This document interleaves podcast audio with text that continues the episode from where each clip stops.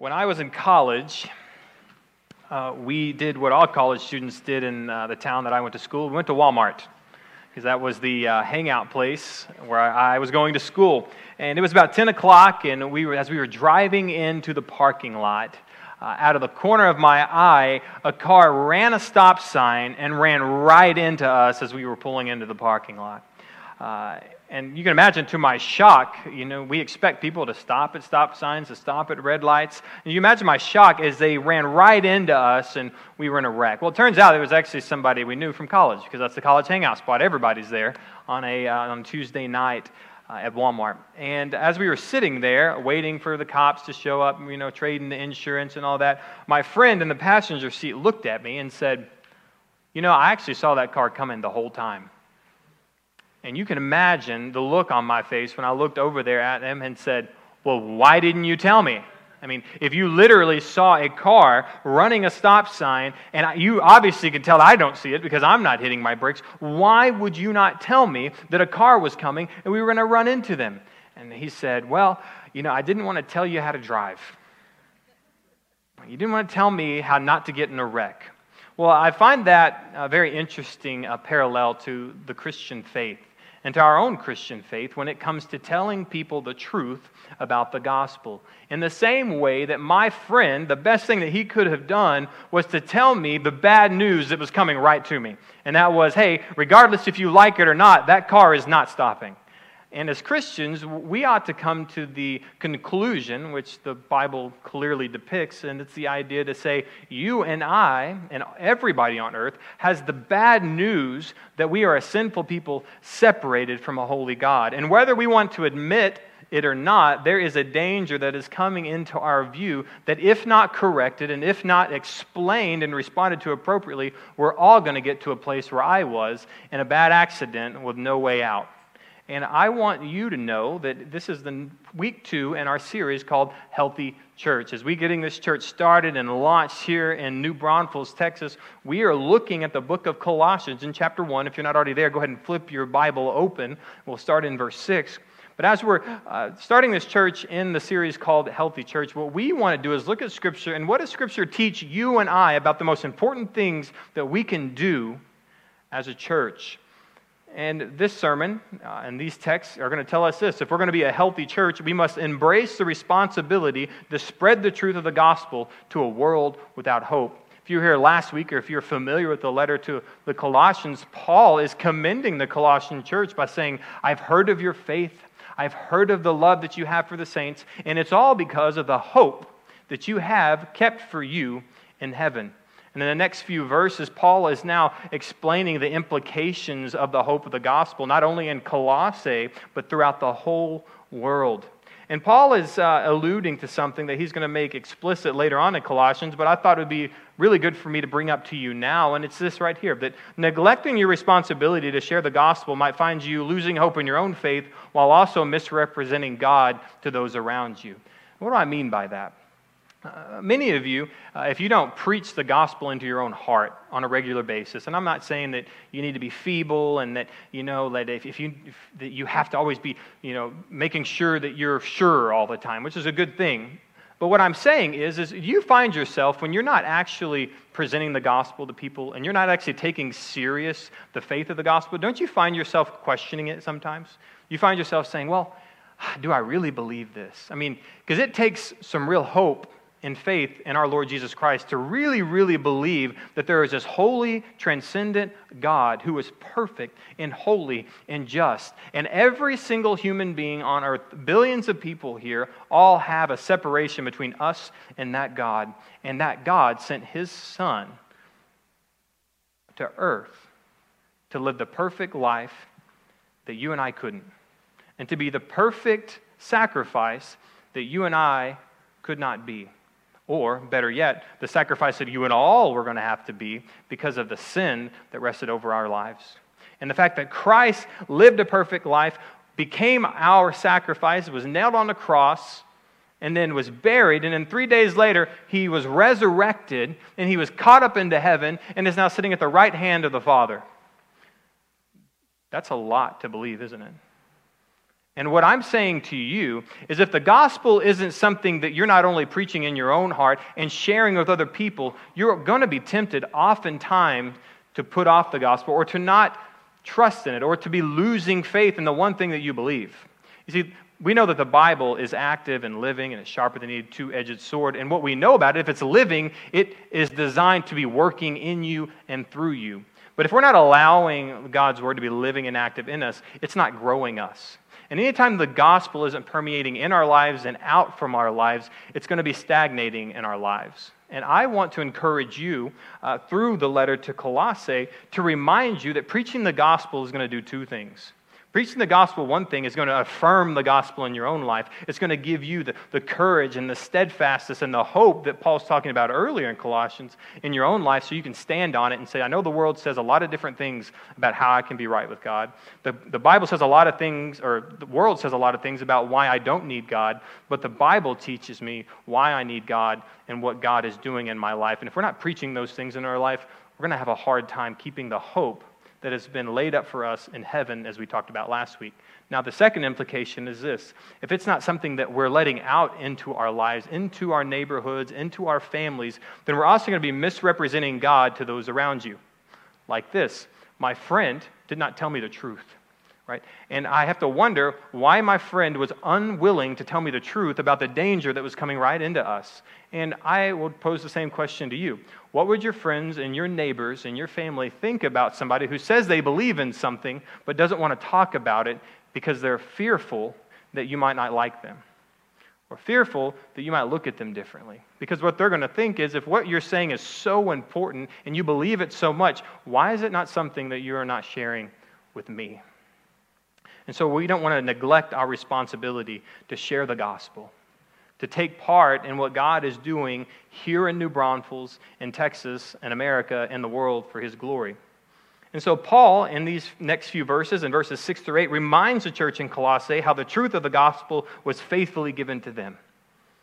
Just look back at verse 6. In verse 6, uh, Paul uh, which does a really, really good thing here when he's talking about the faith that the Colossians have. He actually brings up the necessity to sometimes uh, look past your local geography and look at what God's doing around the world. And I think sometimes for you and I, it's good for us to kind of take our eyes off of the right here in New Braunfels and the Hill Country in Texas and America to look broadly at what God's doing throughout the rest of the world. Because a lot of times that actually bolsters and confirms the faith that you believe in. And that's what Paul does here. Look at verse 6.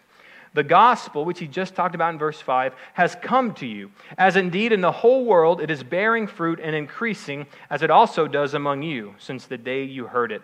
Paul's saying this Hey, I want you to know that these things that are happening here in Colossae are going on everywhere. Why was this important to, to the Colossians? Because the Colossians were being pushed from multiple angles. Uh, from some would believe that it's these Jewish people who are trying to force these Jewish beliefs on them in order for them to truly have the fullness of Christ. And so what they're saying is, is well, you can have Jesus, but you also need to add our dietary restrictions. You also need to add the holidays that we uh, that we set apart, uh, Yom Kippur and um, the Passover, and we have we have to do the, the feast of booths. These things are all in important Jewish holidays that are commanded for Jews to follow. And if you don't follow that, then you're also not completely saved. All right, and then you have these other people on this side in Colossae who are saying, listen, uh, there's knowledge that you don't know. Don't we get that a lot in our culture? There's things that you need to know if you want to be right with God, and you can't know it. You have to come to me, and I'm going to let you know it right? Uh, this idea of subjective truth, right? We, we can't know, you just have to believe in what I'm trying to tell you. And so, from this angle, you also have these other people pressing in on the Colossians to say, Jesus is not enough, you need to add something. And Paul is reminding them to say, listen, maybe in your, in your area, these people are talking to you about these half truths and these things that you need to add to your salvation, but he's saying, listen, you need to look at the whole world. This is good enough for the whole world. This gospel is going out into all of the world and it's multiplying and it's bearing fruit. And so Paul is trying to remind them to say, you know what's going to help you is if you get your eyes off of Colossae and you look around at the world. Churches are growing, the gospel is expanding, and fruit is being produced through the faithfulness of Christians, not only in Colossae, not only in New Braunfels, but in the whole world. And Paul's saying this, and I put it as point number one on your own outline, is you need to be encouraged by the global impact of the gospel. You need to be encouraged by the global impact of the gospel. There's so much to say about the church in Colossae and what they were dealing with. Uh, did you put point number one up there? Yep. There you go. Be encouraged by the global impact of the gospel. Write that down in your notes. Uh, if you have notes, if you don't have a note sheet, let us know. We'd love to get you one. We like taking notes here at Compass. Uh, but we need to be uh, encouraged by the global impact of the gospel. And there's, like I said earlier, there's so much to say about the church in Colossae because they could be just so discouraged by all of the forces on the outside in culture that were pushing them to not consider what God was doing. Uh, they kind of folded themselves in to say, you know, we're dealing with all these things. There's all these problems that we're dealing with in Colossae, and it just takes everything we have just to, to confirm our own faith. And I want to extend that out to you to say, how much is going on in your life? You turn on the news, maybe you're dealing with a lot of family conflict. Uh, maybe you have people who uh, at your work who are questioning what you believe and why you believe it. Um, and, yet, and sometimes you're just like, I just need to, it takes everything I have to wake up and, and have faith in Christ. It just takes everything I have to just confirm the own calling that I believe God has given in my life. And sometimes when you do that, you fold in so much that you do not see what God's doing everywhere else. Because if you would just look for a moment, around our world to see what God is doing with the proclamation of the gospel, I think you would find yourself very encouraged about what God's doing throughout the world. You want to be encouraged this morning? I have some good statistics for you. According to Lifeway Research, I'm going to give you a few statistics that are going to be really encouraging for you and I as Christians. Did you know that Christianity is growing faster than the population of the world? Did you know that? That, Christianity, the faith in Christ alone, that is growing faster than people are having babies. As a matter of fact, Christianity is growing at a 1.27% rate. And if you're, and you're probably thinking a lot of things like, man, if my uh, savings account uh, was, was not that much, or if my retirement account only went to 1.27%, that wouldn't be a good thing. But the good thing is, is Christianity is growing at 1.27, but the birth rate is only 1.2. You know what that's called? It's called progress. That's called uh, that people are believing and trusting in something and they're propagating it faster than people can have babies. And that's a good thing when it comes to the worldwide scope of the faith of the gospel. Did you know that followers of Jesus outnumber every other faith and are predicted to continue to do so through at least 2050? Did you know that? That Christianity is the largest faith in the whole world, and it's continued to be at least through 2050. And I'd wager to bet, if I were a betting man, and I'm not, uh, that if we took seriously our responsibility to propagate the gospel here in New Braunfels, in Texas, in America, throughout the world, I bet you that Christianity would be the fastest growing and maintain the largest faith in the world for hundreds of years to come until Christ comes back. I believe that, and I hope you believe that. Did you know that evangelicals did you, did you know evangelicals is not a political term? Evangelicals is actually uh, people who believe that it is only through Jesus Christ that we can be saved, that He is the way, the truth, and the life. And anyone that comes to Him shall not perish but have eternal life. That's what an evangelical is. It's those of us who believe and trust in Christ and believe in the fundamentals of the faith of Scripture. Do you know we are among the fastest growing group of Christians in the world? Can you believe that? People who are so exclusive to the claims of Christ, we just so happen more than mainline denominations, right? Like the Catholic, right, Church Episcopalian, those mainline denominations who are very inclusive to what everyone believes. The evangelicals over here who have very staunch beliefs in what Scripture says, they're growing at a faster rate than all the others. Think about that. You, you wouldn't really get that if you turned on the news tonight, would you? Uh, did you also know this that atheism has peaked? You believe that if you turned on the news or went to school this week? That, that atheism as a belief has peaked. Did you know there are fewer atheists in the world today than there were in 1970? Did you know today we have 138 million atheists? In 1970, we had 165 million atheists.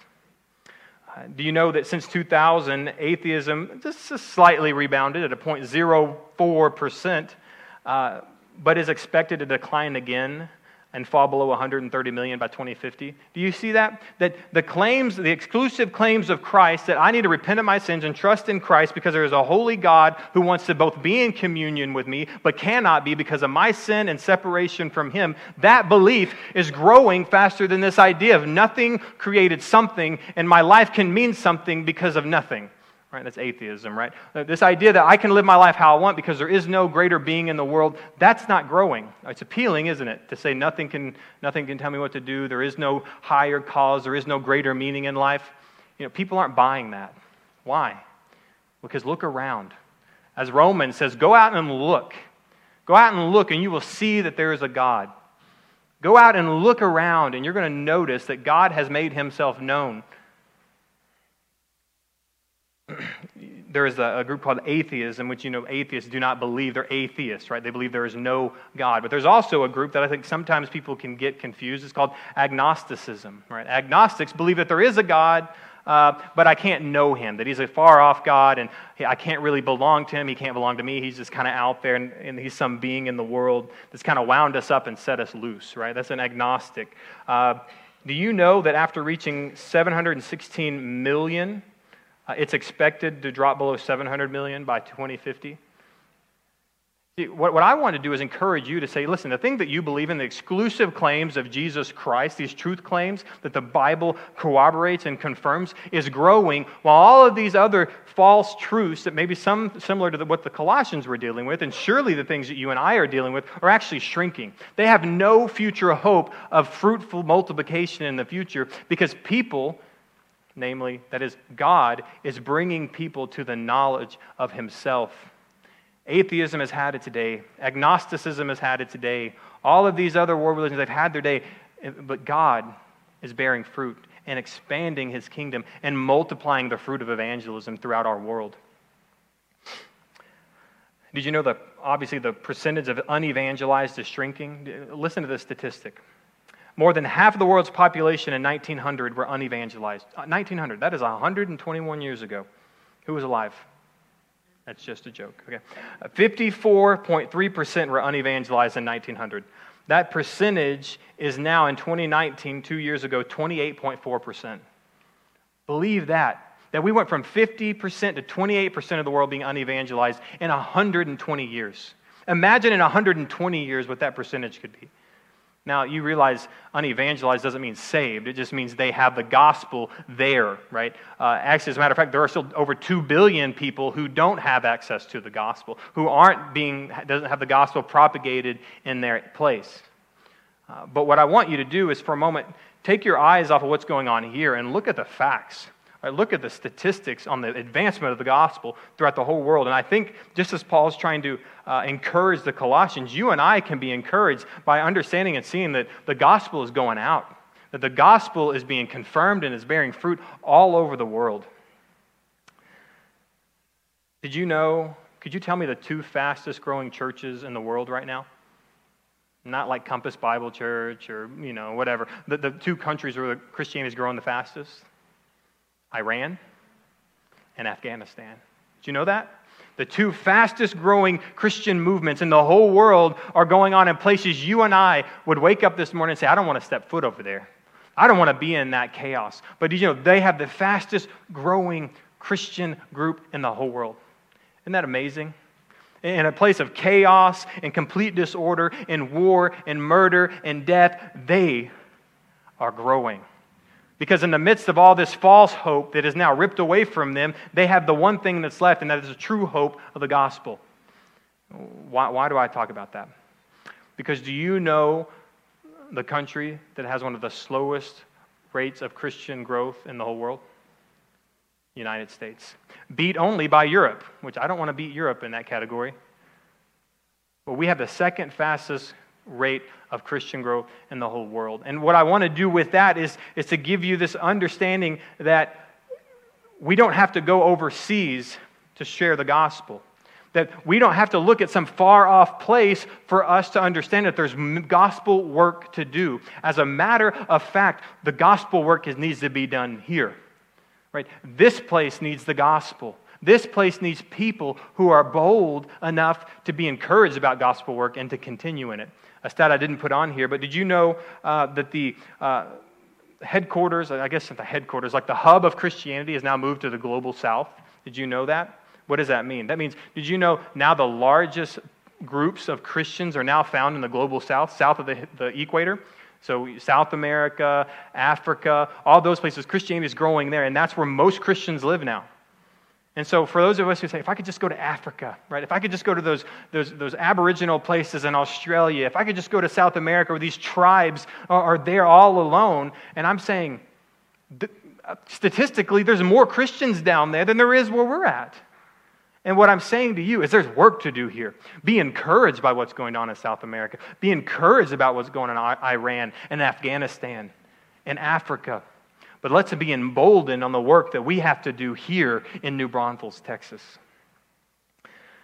When it comes to eh, for you to have this boldness and faith that, that the gospel should be uh, promulgated and propagated throughout our whole world, I just want you to look at Romans 10 18. You don't have to flip there, but at least pay attention when I read it. Uh, Paul says in Romans 10:18, "But I ask, have they not heard? Indeed they have, for their voice has gone out to all the earth and their words to the ends of the world." So here's the faith and the trust that you can have in the gospel. It's going out, right? It's going out throughout the world and everybody's going to hear. Right? And God's goal is that for everyone to hear the gospel. Because he knows that when the time comes and the time is fulfilled and Christ comes, every tongue will confess and every knee will bow to Jesus Christ. And that's what Paul's saying in Colossians. Colossians can be known as, as, the, as the cosmic Christ. The letter can be uh, titled the cosmic Christ. This Christ who rules over everything. And for you and I, it's to understand and to see that Christ is going to be honored and proclaimed throughout the whole world, and it's never going to slow down. The question is, are we going to partner with that? Are we going to, are we going to partner with God's plan for the redemptive history of the world? Uh, how are you going to do this? Well, first, I hope I prove to you that actually the most ministry work that needs to be done is here, maybe second only to Europe. So, unless you want to go pitch your uh, tent over in Europe to uh, do evangelism, I think this is a good place for you to sit, isn't it? So, in that, I want you to look. The nations are right here. Right? The nations are here. And what I mean by that is go up 15 minutes north of here. You have one of the largest public schools in the state of Texas called Texas State. You know who goes there? Everybody. You, you know what nations are represented there at Texas State? Almost all of them. You go over about 20 minutes to Seguin and you have Texas Lutheran University. Go down to San Antonio and you have University of Incarnate Word. You have Trinity University. You have University of Texas San Antonio. I mean, I keep going, right? I mean, you look around and you go up north where no one wants to go and you can go to University of Texas. Uh, but there's all these places where the nations exist. That, that God said, you know what, you don't have to fly over to Africa, you don't have to fly over to Southeast Asia. As a matter of fact, you can just drive up the road and you're going to find all the nations. And those people need Jesus. And you're thinking, well, maybe I'm too old to go to campus. If I showed up to campus, the cops would be called. And I'm like, okay, fine. Do you know you live in the second or third fastest growing city in the United States of America? Surrounded by two of the most populous metropolitan areas in the entire United States of America? I mean, you live in the midst of one of the most populous areas in the whole country where people are moving from all over the place to be right here. People are moving from California. Did you know that? and I would say this what about if instead of complaining that Californians are moving here, that we prayed to God and say, God, could you use me as a tool to reach these people who are moving here from California? And just so you know that I'm not trying to confirm my own stuff, I'm from Texas, okay? I grew up outside of Dallas, so uh, many of our people here may have come from California. But the idea is that we, if you've lived in Texas your whole life, ought to be looking at this moment in the history of Texas to say, wow, God is bringing in the nations here. God is bringing unreached people from California and New York and, and all of these places where the gospel isn't growing. And He's bringing it here to a place where the gospel is fruitful, a place where everyone goes to church on Sunday. If we just had a church that would preach the gospel, I think we could reach a bunch of people in New Braunfels. Well, here we are. And, and what's your part in that? Right? Be bold and be encouraged by the, the gospel impact in our world, but also get encouraged and be excited to do that work here in our own city. I get the problem, right? Because there's a hurdle that you and I are going to have to jump over to get to that point. And I, and I hear you and I see it uh, and I want to talk about it, okay? And there's a hurdle that we have that's found in verse 6, right? In verse 6, uh, there's a word in there that's been taken for granted for generations and generations and generations that you and I cannot take for granted any longer, okay? And it's the word truth. And that's what you see it. Look at verse, uh, look at the end of verse 6. Uh, there's this gospel that's been bearing fruit and it's increasing, and, it, and it's doing that among you, and it's done it since the day you heard it and understood the grace of God in truth. All right, I want you guys to zoom in and pay attention to me for a moment, okay? We understand as Christians that there is a war on truth, okay? And I understand that many of you guys who are just have hearts for people and that just love people, amen, we need to all be loving people, okay? And we need to love the lost Uh, but what we have to understand is there is a war on truth. Okay, there's a war on truth, and there we live in a society uh, where the idea of ontology, or this idea of existence, of uh, reality, and truth are all in question. What is truth? Right? What is reality? Okay. Well, when we cannot define truth, and when we cannot define reality, we can no longer define the gospel. Do you hear this? And why can I say that? Because right here in verse 6, it says that you understood, there's an understanding, right? There comes to a consensus agreement on the grace of God in truth. And so, for you and I to take seriously the gospel, we also have to take serious the truth okay? And here's the problem with that. For those of us who want to be agreeable people and our friends and our, you know, especially if you're Generation Y or Generation Z or, or even if you're Generation X or maybe you're a baby boomer in here, even you with your kids or your grandkids or their friends, you're all, we're all going to deal with this some way, somehow. And the problem is, is we have to ask ourselves, is what I have truth? And we have to confirm in our life what is truth. Okay, Whew, that's a lot, okay? But here's how we're going to categorize this because this is the two realms of truth that we have in our world today.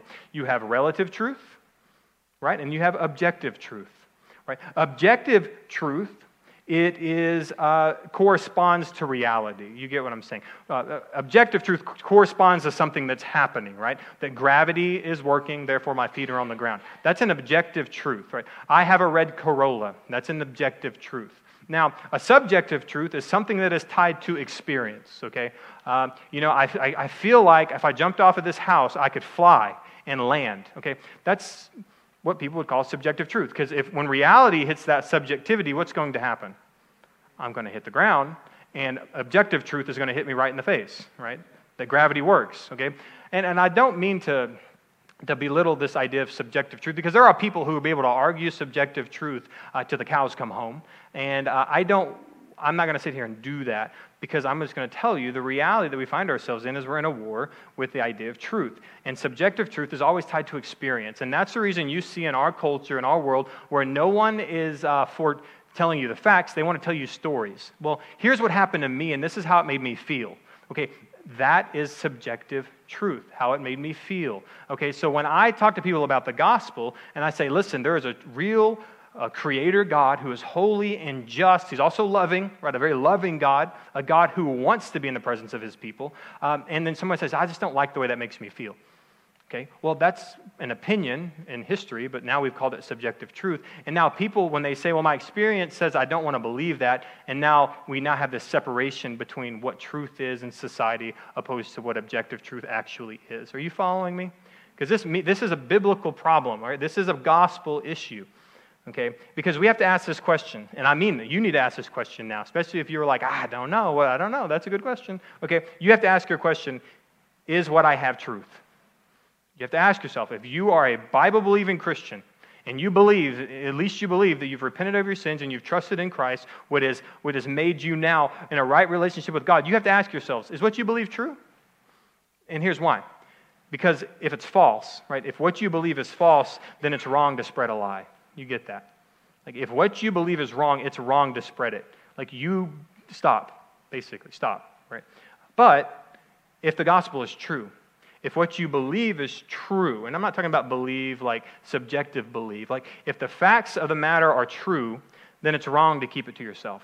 Right? Do you see that? And the problem with our world is, is they're going to try to keep you at a distance saying, well, that's true for you, but not for me.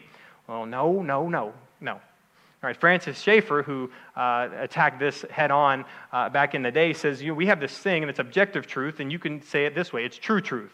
Okay? It's not just true for you, but not for me. It's a true truth. It's true for everybody. And we have to go to war with that idea of saying truth is not based on experience, truth is something that corresponds with reality. Whew, and I know you all came here to go to school, but it's, a, it's something that we have to talk about uh, because it's not a political statement to say truth is truth.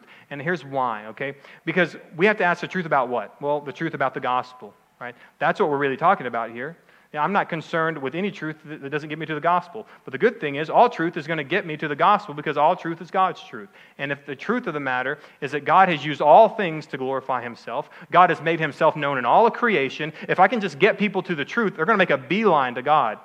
And if I can get people to truth, I can make sure the gospel is in central spotlight to articulate the gospel of God. And so when I talk about the truth, I'm talking about the gospel, I'm talking about sin, I'm talking about the idea that there is truly a judgment that is going to come. It's not a subjective judgment, uh, it's, it's a real judgment that's going to happen, uh, and it's objective and it's true, and there's nothing we can do about it, just like uh, my friend uh, didn't tell me the car was coming, and it didn't matter if they told me or not, it was coming, right? And the only thing that they could do was tell me before it happened so I could, so I could keep from hitting that car. Well, that's the same place we find ourselves in. Whether we like it or not, the time of judgment is coming, and the best thing that we can do is let people know hey, there's a true reality that's coming, and it's going to end not well for those who don't see it coming and don't respond to it. And so, just like my friend should have told me the truth, we have to be truth tellers. And I put it this way on point number two is you need to stand for the truth.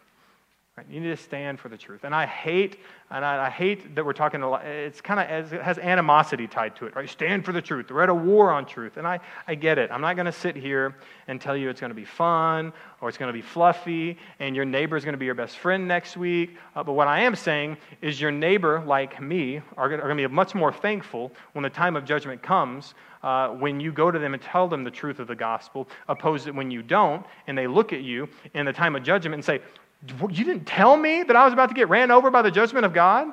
Right? I mean, that's what you want. You don't want them to say that. You want them to get to the judgment seat of God, and you want them to say things like, Wow, I'm so glad that my friend, my neighbor, stood out there in the, in the war on truth in our society and told me the truth of the gospel. Because if it wasn't for that moment in that person's life, I would not even be able to stand in the presence of God, right? But we have to see that there's, there's a necessity of truth. And it's not just in our culture today, it's, in Scripture. There's a necessity of truth in, that we find in Scripture. Uh, one is 2 Corinthians 10.5. And I want you to, to flip there. 2 Corinthians 10.5. Uh, Romans, 1 Corinthians, 2 Corinthians. Uh, Paul's writing his second letter to the church in Corinth. And this is what he says about the idea of subjective reality, subjective truth. And I want you to circle this and underline it because I think it's going to help you be a better uh, evangelist or, or, a better uh, truth teller when it comes to God and the gospel. All right, 2 Corinthians 10.5, Paul says this, that our, our job is to destroy arguments and every lofty opinion raised against the knowledge of God and take, thought, and take every thought captive to obey Christ. Two things I want to separate here, and I want you to, to tackle both of these. Okay, the first one is this that we have to destroy arguments and every lofty opinion raised against the knowledge of God. And I get, man, if you're in here and you're like, man, I just don't want to get into that, right? I have so much going on in my life. I don't want to get into uh, destroying arguments and, and, and, and going after lofty opinions raised against the knowledge of God. And all I have to say with that objection is that there are things that God takes seriously, right? Right? His judgment, His holiness, His righteousness. And there are things that we even talked about last week, if you were here, that God wants us to put down right? He wants us to put down the, the fleeting desires of this life. He wants us to put down the things that do not help us pursue the kingdom of God. Because that's what Jesus says in the Sermon on the Mount, right? Seek first the kingdom of God and his righteousness, and all these things will be added to you. All what things? All the things that you're striving after in as far as your food, your shelter, uh, the things that you need to survive. And what, what God wants us to do is lay those lesser things aside and focus on the main thing. And what the main thing is, is that people could know the truth. And that Paul saw a big problem in culture there that we still see here, and that's this problem that there are arguments and lofty opinions that are raised up against the knowledge of God. And just like in the Colossian day, if we don't stand up for these, uh, against these false truths and against these things that are leading people away from the knowledge of God, we're going to see people perish for eternity. And that's why I went back at the beginning of this and said, Do you believe this? I mean, do you believe this is true? The gospel, of course. Because if you don't believe the gospel is true, it's not going to appeal to you to destroy arguments and to destroy lofty opinions raised against the knowledge of God.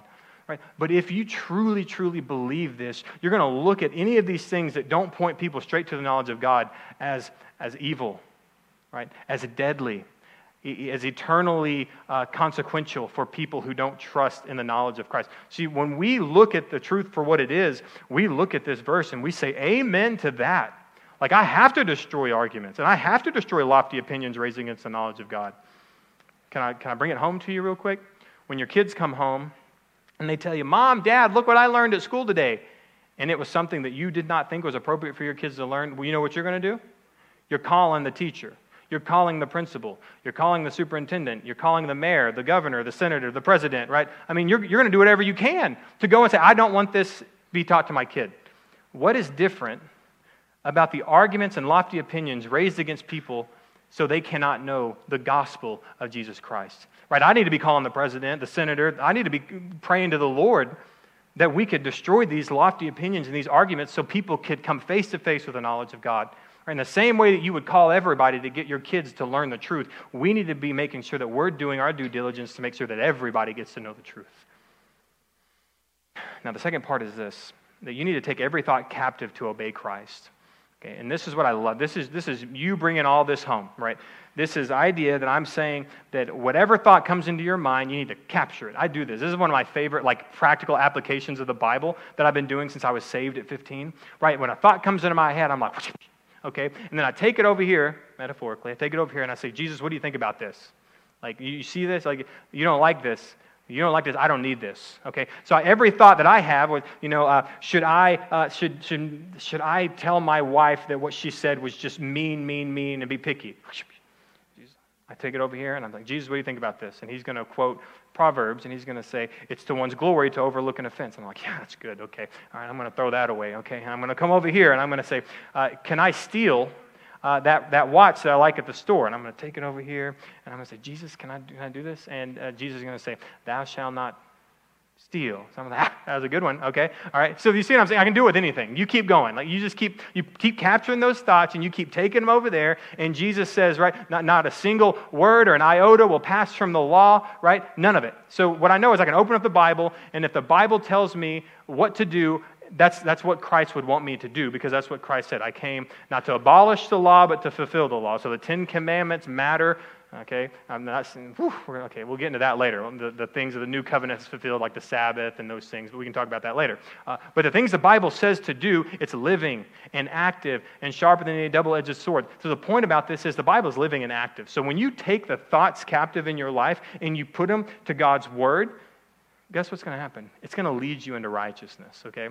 But we have to understand this, and it's what we've been trying to get to this whole time, is to say if people can't first get to the news of the gospel, they can't do those things, right? Or at least be futile because they're going to try to take things to the Bible and they have no capacity outside of the Holy Spirit to lead them in righteousness. And so the first thing that I don't do in people's lives is to tear down arguments and tear down lofty opinions that are raised against the knowledge of God so that I can put people right into the presence of the truth of the gospel. It's going to be futile for them to take all of their bad things and try to make them right when they don't not right with God.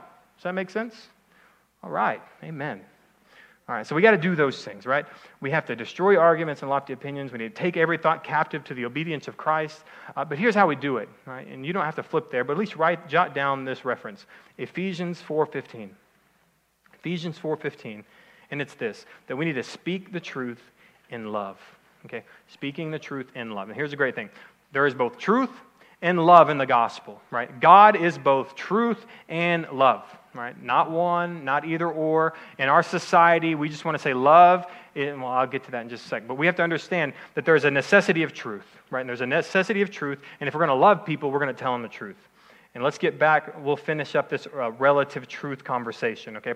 When it means that I'm speaking the truth in love, it, it means that I have to understand the difference between subjective truth and objective truth, right? Because if subjective truth is our goal, then we all create our own world in which truths, other truths cannot coexist. Do you get what I'm saying here? If I have all my truths here, and Brandon's got all his truths over there, right? And our relationship can only get as close as our worlds exist. Do you hear what I'm saying? Because if my truths are my thoughts and opinions and emotional uh, biases, and all his are that, then anytime we cross over into each other's existences, those things are going to butt heads. And I can't, and according to our culture, that can't be love because we can't agree on everything. And if you're going to love me, that means you can't tell me I'm wrong.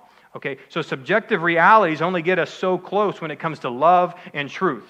And that's unbiblical, right? Because the biblical, the biblical truth is this that here's the biblical realities of our world the, the truth of the gospel, the truth of what Scripture says, the truth about how I'm supposed to live in my marriage, the truth about how I'm going to raise my kids, the truth about the decisions I need to make in my daily life that both honor God uh, and uh, then honor the lives of people made in the image of God, right? When I'm living in that and somebody comes up into this objective truth circle with their subjective truth, every single thing about my life is going to hit them in the face when it comes to truth because I have all of these biblical truths. And when they enter into this, this place of truth, they're going to say, wow, all of that flies in the face of everything I believe. And you're like, well, of course it does, right? I mean, that's, that's why Jesus came because everything that we did was twisted. Everything that we believed was completely wrong when, when it came to uh, the, the reality of who God was. And so, of course, when people come up to you and you're saved and they're not saved, they don't love what you have to say, but it's the truth. And so that's why you tell that truth in love. And the most loving thing that we could ever do to anybody at any place or at any time is to tell them the truth about God. Right? And the prayer and the hope is that they would see their life for what it is and they would say, yeah, you know what? I want to turn from all this stuff. All this stuff that I tried to make, make up, all these things that I tried to conform uh, to help me feel better about life. You want to know how I feel better about life? Getting my life right with God. And so, if we can do that, and, and, subjective truth won't allow us to do that. You got that. You got that from that, right? Subjective truth cannot allow us to live in community with one another, but objective truth can. Because objective truth is this that I'm a Christian and you're a Christian, and we come into community with one another through life groups. Sign up for a life group outside. Okay? When we're in life groups together, and then I have this, I have biblical truth, and you have biblical truth, and we're walking alongside each other and say, I got in a fight with my wife because I was being prideful. Uh, my truth is going to, uh, my truth, Ooh, here we go. All right. The, the truth in my life and your life are going to come up to each other, and you're going to look at me and say, you know what? The Bible says that you can't live in animosity towards your wife. The Bible actually says that's going to hinder the, your prayers to God if you can't live in, in, a right relationship with your wife. And I'm going to say, that's good. That's, that's the gospel truth. So, so, us living in community is actually going to sharpen us. And objective truth allows us to live life in community with one another, truly loving each other, because it allows us to be honest with one another. And that's the point of being in a community that is corresponding to the truth as reality of how it really is. Because when we live in reality as it really is, we get to answer the big questions in life. You know, who is God? You know, why, where is my place in the universe, right? You know, how can I be right with God? You know, how do I raise my kids? How do I live in, in a marriage that doesn't end in divorce? I mean, these are all questions that you can't answer rightly in subjective truths, but in objective truths, with biblical truth, I can answer these questions and live a righteous life according to God's word. Whew put it this way that my friend knowing the truth about the runaway car, that's one thing, right? They, they knew it, they saw it, uh, but them telling me the truth about it is completely different, right? So you knowing the truth about the gospel, as a matter of fact, you even responding to the truth of the gospel, of saying, you know what, I realize I'm, I'm, I'm, in, I'm an enemy of God, right? I realize that, that uh, I was underneath the wrath of God until Christ came, paid that punishment for me, uh, and now I'm under, I'm, I'm in Christ, so now He has taken my sin and, and He has put it on Himself and He has clothed me in righteousness. Like, even if that is you, right, that you've made that decision and you know you have, uh, it's, that's different than saying, you know what, I know that truth, but I also want to let you know that truth. Right? My friend knowing the truth and not telling me the truth is, is dangerous. And it's evil because I still got into an accident. And the question is like, even if you know the truth, are you going to tell the truth? Are you going to live knowing everybody else is in danger? Everybody else is a, is a problem with a holy God. And even if you don't because you're right with God, what is it going to take for God to convict you and move you towards sharing the gospel with people who need it, who are in danger? You know, if we're going to be a healthy church, right, we need individuals who take responsibility. And all this, to wrap it up, to say this right here. Look at verse 7. Verse 7 in Colossians 1, verse 7. It says, just as you learned it, learned what? The gospel. From Epaphras, our beloved fellow servant. He is a faithful minister of Christ on your behalf and has made known to us your love in the Spirit. Uh, there's a guy that you don't hear much in the New Testament. His name is Epaphras. And Epaphras is one of my heroes of the New Testament. And here's why. He wasn't an apostle, right? I mean, he wasn't Paul, he wasn't Peter, he wasn't Thomas, he wasn't, he wasn't one of those who was walking around with, with Jesus, right? That people, you know, I'd love to be one of those guys. Or they would say, well, if I was that guy, I'd do all those things too. Like Epaphras was just one of us, right? Epaphras was, was in Ephesus one time doing his thing, trading goods, you know, making a living, and he runs into Paul in Ephesus, and Paul is preaching the gospel, and Epaphras is like, that's, uh, that's some truth, right? That's some objective truth, and I have a problem with a holy God. And then Paul leads Epaphras to Christ. You know what, you know what Epaphras does? He goes right back to Colossae and he goes into his house, locks his door, and say, I don't want to tell people about that. No, that's not what he did, is it? No, no, he went back to Colossae and he started sharing the gospel with the Colossians and he planted a church there. He wasn't even an apostle. He was just you and me. And he went and he led so many people to Christ. He said, Well, I guess we better get together and do this together because there's too many of us. And you think he stopped there? No, he kept going. Do you know that he also went to, uh, they lived in this region called the Lycus Valley, which had three towns. Maybe you've heard of uh, one of them. You have Hierapolis and Laodicea. You ever read Revelation? You hear about Laodicea. They're not in good graces with the Lord in Revelation, but that's beside the point. We'll get there later. Uh, but you have this guy, Epaphras, who plants three churches, and he's no super Christian. There is no such thing as a super Christian. And Epaphras proves that by saying, I just want to be faithful to the good news that I heard. That, that the Apostle Paul shared the gospel with me. I went back to my family and my kids and my friends and I shared them the gospel. And man, we planted a church here. Then I went to Laodicea because I was just going about doing my job and I was going there. And as I was trading my things, uh, I was sharing the gospel with people. And people started coming to know Christ. And fruit was being produced. And we planted a church there. And then he went to Hierapolis, okay? And Hierapolis was known for like the hangout place for the, for the area. And he goes there, maybe doing some hangout stuff, maybe family vacation. And he's out there with his family and he's sharing the gospel. And so many people came to know Christ over that time that he planted a church there. You know how I know Epaphras did this? Because Paul even says in his letter, I have never met you guys. Like, how great, how cool is that? That Paul says, Listen, I've never met you guys. What I know about you guys, Epaphras came and told me. And I want to write this letter to you guys, both commending the fact that the gospel has become known all throughout the Lycus Valley, and also encourage you guys to keep walking in the fullness of Christ. There's going to be a lot of things that try to keep you from trusting fully in the life and the death and the resurrection of Jesus Christ. And what Paul is saying is you guys need to honor Epaphras, not because he's some super Christian, but because he just did what we all should do and that's this, and it's uh, point number three on your outline, is that he embraced his evangelistic responsibility. And you need to embrace your evangelistic responsibility. I know evangelism is such a hard word because you're like, what does that even mean? And rightly so, because that word is transliterated from Greek to English. And what that means is, is there's not a word, right, that rightly translates that word into the English language, okay? Uh, and so people just say, oh, you know what, I'll just make it sound English by calling it evangelism. And the Greek word is evangelion. And evangelion is, means the good news. Okay, so when people say the good news of Christ, they're actually, uh, they're actually, actually translating a Greek word called evangelion, and so we use it as the word evangelism. And evangelion means that it's the good news that I am proclaiming to people who need it. And so we have Epaphras who is taking that responsibility and going and telling people about the gospel. And I want you to just know there's a fruit here. Epaphras, because he didn't keep the truth to himself, he went home from Ephesus after Paul had led him to Christ, and he goes and shares the gospel with his friends and his family. And the kingdom of God is made known in this city. The kingdom of God is made known in the valley. The kingdom of God is made known in Asia Minor, and churches are built up and multiplied, and they're being fruitful for the good news of the gospel of Christ and for you to say, you know what, I'm no Epaphras. You know, that guy apparently had some pretty good uh, rate of return when it come to the people he was sharing the gospel with. And you're probably telling me, you know what, I've shared the gospel with 30 people, and every one of them uh, got mad at me and ran away, which I highly doubt that happened, but I know that is your biggest fear. And if that is your biggest fear, I want you to go back to 2 Corinthians with me. 2 Corinthians chapter 2. 2 Corinthians chapter 2 and verse 14. 1 Corinthians, 2 Corinthians. All right.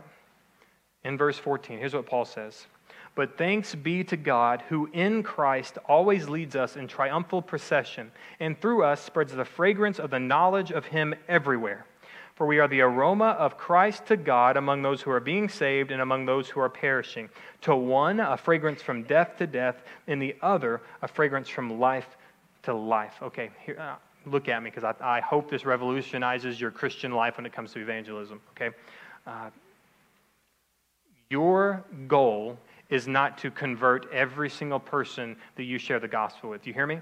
Right? You are not a failure when people say no to the gospel that you proclaim to them. Okay? That is not the basis for your good faithfulness when it comes to obeying God and pleasing Him in the work that you're doing. You hear that? Okay? Because according to Second Corinthians, our job isn't to convert as many people as possible, right? Our job is to spread the fragrance of the knowledge of Him everywhere.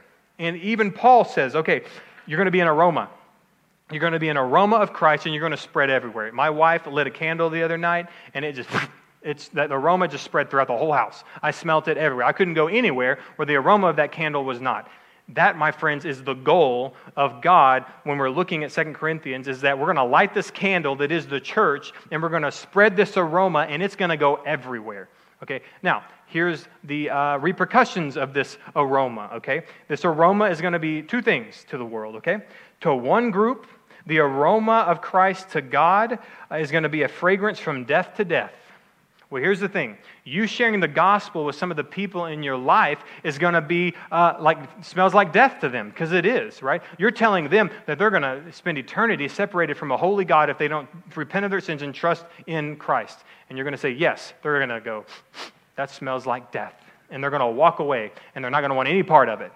And according to Scripture, you did your job. Like you were faithful. Okay? Now, also, right, to those who are being saved, it's a fragrance from life to life. There are literally going to be people that God has set aside that live right here in New Braunfels, Texas, that you're going to go share the gospel with, and they're going to go, man, that smells like life man, that is something that I want. No one's ever shared that gospel with me. No one's ever told me about Jesus. Or they're going to say, you know what? I've never heard it told to me that clearly. Or they're going to say, you know what? God has never opened my eyes to that, even though I grew up in the church, even though my dad's a pastor, even though that he preached the gospel to me every day of my whole life, but I've never had my eyes open to it until you told me right now, and I'm looking at it, and I see that that's given me life.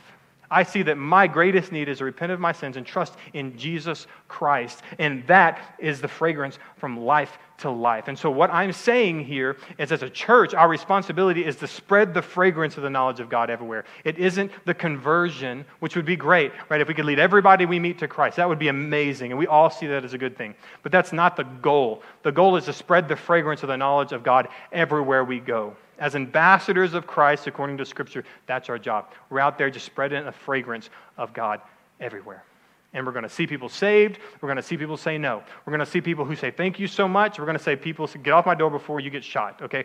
Those are all things that could very well happen. Unlikely the second one to happen. But that's our goal. Okay?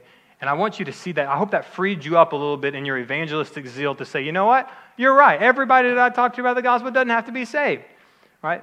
But to God's glory, some of them might. For their good, some of them might. Now, how can you do this? Well, I talk about it a lot, but we're going to talk about life groups. Okay, life groups are such a great way for you uh, to share the gospel with people, and here's why. I went to uh, the last couple of weeks. My group has uh, gone out to the parks in our neighborhoods, and there's just something about when you go out with your with your with your life group, with the people you're doing life together, and you're going out and talking to people about God. How much more fruitful your conversations are, because how much more bold you can be when you have your people around you. And it's not that all of us went up to each house and knocked on the door and tried to tell them about the gospel, but there's some accountability there when they come back and ask you, "Hey, who did you talk to anybody?" And you say, "No." No, you'd be like, yeah, actually, the boldness that this life group gave me, we actually had a lot of great conversations, and a lot of these people actually showed up to church this week. And a lot of people stood or, or sat in the, in the audience and heard the gospel preached for the first time in their entire life. And so I, I want to bring that to say this that, okay, sure, maybe every single time you knock on someone's door, you meet somebody at a cafe, you're not just preaching the whole gospel to them, but at least invite them to church. And what do I mean by that? Maybe you said, you know, this is the first church I've been to where that pastor just seems very angry all the time. or hopefully you don't see me as angry. Hopefully you see that, man, that pastor is just telling the truth of the gospel. And maybe the best thing that you can do in that time is invite them to a church where you know that when they sit down, they're going to hear the good news of Jesus Christ. Because it is good news. I mean, of course, there's got to be bad news if we're going to have good news. And the good news is Christ fixed the bad news. And the, some of the best things that you can do is invite people to sit in these very seats so they can, as we say, be put in the firing lines of grace. They're going to hear the gospel, and you're like, well, that guy went to school for it. I mean, he has to know it, you know. Uh, you can sit them right here, and they can hear the gospel. And that's our goal, not to fill every one of these seats, right? Not to have the biggest church in America, but to have the most disciples that we can make for the glory of God. And that's what we want to do. Uh, and we do that through life groups primarily. Get in a life group. Find people you're doing life together with who can spur you on to love and good works, who can, who can help encourage you to share the gospel with your dad and your mom or your kids who you've just neglected to share the gospel with for decades you know, those people be praying for you and encouraging you and share you stories of their own testimonies of when they led their family to Christ. You know, there's so much we can do, but I'll leave it, I'll leave it to there. Life groups are just a great place to do it. I guess one more is this. That you know, church plants, on average, reach more non Christians than established churches. Now, hear what I'm not saying. I'm not, we're not talking bad about churches. Why? Because of the bride of Christ. And you're not going to hear anybody in this pulpit or in this church talking bad about the bride of Christ somewhere else. So we'll start there. But I'm going to tell you this statistically, church plants reach more non Christians than churches who have been around for a long time. Why? Because we're new. People want to check it out. People are more comfortable coming to new things where people haven't been there for 20 years. I mean, that's just the reality that we find ourselves in. So, you know, planting churches and you being a part of a church plant gives you a greater chance and opportunity to lead non Christians to Christ so they could have the hope of the gospel in them. Isn't that exciting? I mean, that's why we're here. And we're asking people who want to be a part of that to join us to be a part of what God is doing here in New Braunfels for Him. Because at the end of the day, like, we just want to make sure that we are telling people the truth about the danger that they're approaching. When I was uh, also in high, when I was in high school, uh, my great grandmother, Gertrude Augustus Bell, that was her name, lovely name. Uh, she was 94. It was her last Christmas, and uh, we, we knew she was going to pass away. So I uh, am at our house and I'm hanging up Christmas lights on our last Christmas. I'm hanging up Christmas lights on the, on the house and, you know, I'm up on a ladder and my uncle had just uh, cut the shrubs. And these are massive shrubs. I mean, we're talking about big old branches, okay? And he's cutting them all off and on the top of them are just these empty branches that have little points on them, look like little stakes, something you see in a scary movie. And I'm like, okay, that's a one way to cut those branches. Uh, anyway, I'm up on the, the roof and I'm hanging up these Christmas lights, and the ladder's behind me. And I hear from behind me a little bitty voice says, Hey, Hayden. And I look behind me, and my four year old little brother is up on the ladder above these shrubs trying to get on the roof with me to help me hang the Christmas lights. Uh, and literally, as quickly as I turned and could look, the ladder fell from under him, and he started falling down towards these shrubs. And I literally, by the grace of God, swung around and caught his hands before he fell on top of those newly cut pointy shrubs. And I was like, oh my goodness. Cool. We still talk about it today. He's bigger than I am. He's got a beard. He's getting married next month, so he's fine. Okay, all that to say, he's fine. Uh, but it didn't just stop there. Our neighbor, which I loved, our neighbor, our uh, Gertrude's neighbor, uh, he came over there, put the ladder back up. We got my little brother right down to where he goes. All I'm saying is sometimes it takes more than one person to get people to come to know the truth. Sometimes it takes somebody who swings around and grabs the hands and just says, "Hold on tight. Maybe we can get you to church, and the pastor can come share the gospel with you." Or you know what I'm saying? My point is sometimes it takes a group. Sometimes it takes more than one time to share the gospel. But whatever it takes, stop what you're doing and reach back there and grab somebody who needs to know the gospel. You know, that, that's all we're saying here. All I'm saying is there are people who are falling and are going to end up in a dangerous spot that if we don't put down what we're doing, and that, that is my last application point, sometimes in our life, we need to put down things that we're doing. Sometimes in life, that we need to put down things that we thought were important for the things that are really, really important, right? I know that some of you want to go out to the lake after this. I know that some of you got drug here from the lake, okay? I understand that some of you have things that you really, really are passionate about. And all I'm saying is either try to position those things to where the gospel can take center stage in those areas, or do what Christ said uh, in, uh, in the Sermon on the Mount and say, you need to seek first the kingdom of God. Right? And sometimes, in order to seek first the kingdom of God, we need to turn away from some of these temporary things and grasp on to the eternal things. And the eternal things are those things that are going to help people understand the truth about God. And so, if we're going to embrace our evangelistic responsibility, sometimes we need to let go of some temporary things so that we can focus on the eternal things. And that's what we want to do here at our church, and we want you to partner with us on is reaching this city for Jesus. Reaching these people who need Christ so they can not only be in an eternal right relationship with Him, but they can also be here at this church growing in their faith, abounding in steadfast love, being spurred on to love and good works. Isn't that the life that you want to live? And isn't that the life that we want our neighbors to live? Let's be that kind of church. Pray with me. Well, God, we are, we are amazed at one thing primarily, and that's that you would save wretches like us. God, that so many of us who were in utter darkness, that you have brought to light. And all those analogies just to say that we were dead in our sins and trespasses, and you have made us alive with Christ. And God, our desire and our hope is that you do that in the lives of many people. God, so many of us tried to chase uh, the pleasures of the world, that, and we just found out that that led to more death and more destruction in our own life. And as many of us in here who turned away from those worthless idols to a holy living God found the, found the truth about life. And God, our hope is that we can share that truth with others, that we can build this church here not to fill seats, but to make disciples and fill your kingdoms with souls who love you and are called according to your purpose. God, be with us as we go out and do that this week. We pray it in Christ's name. Amen.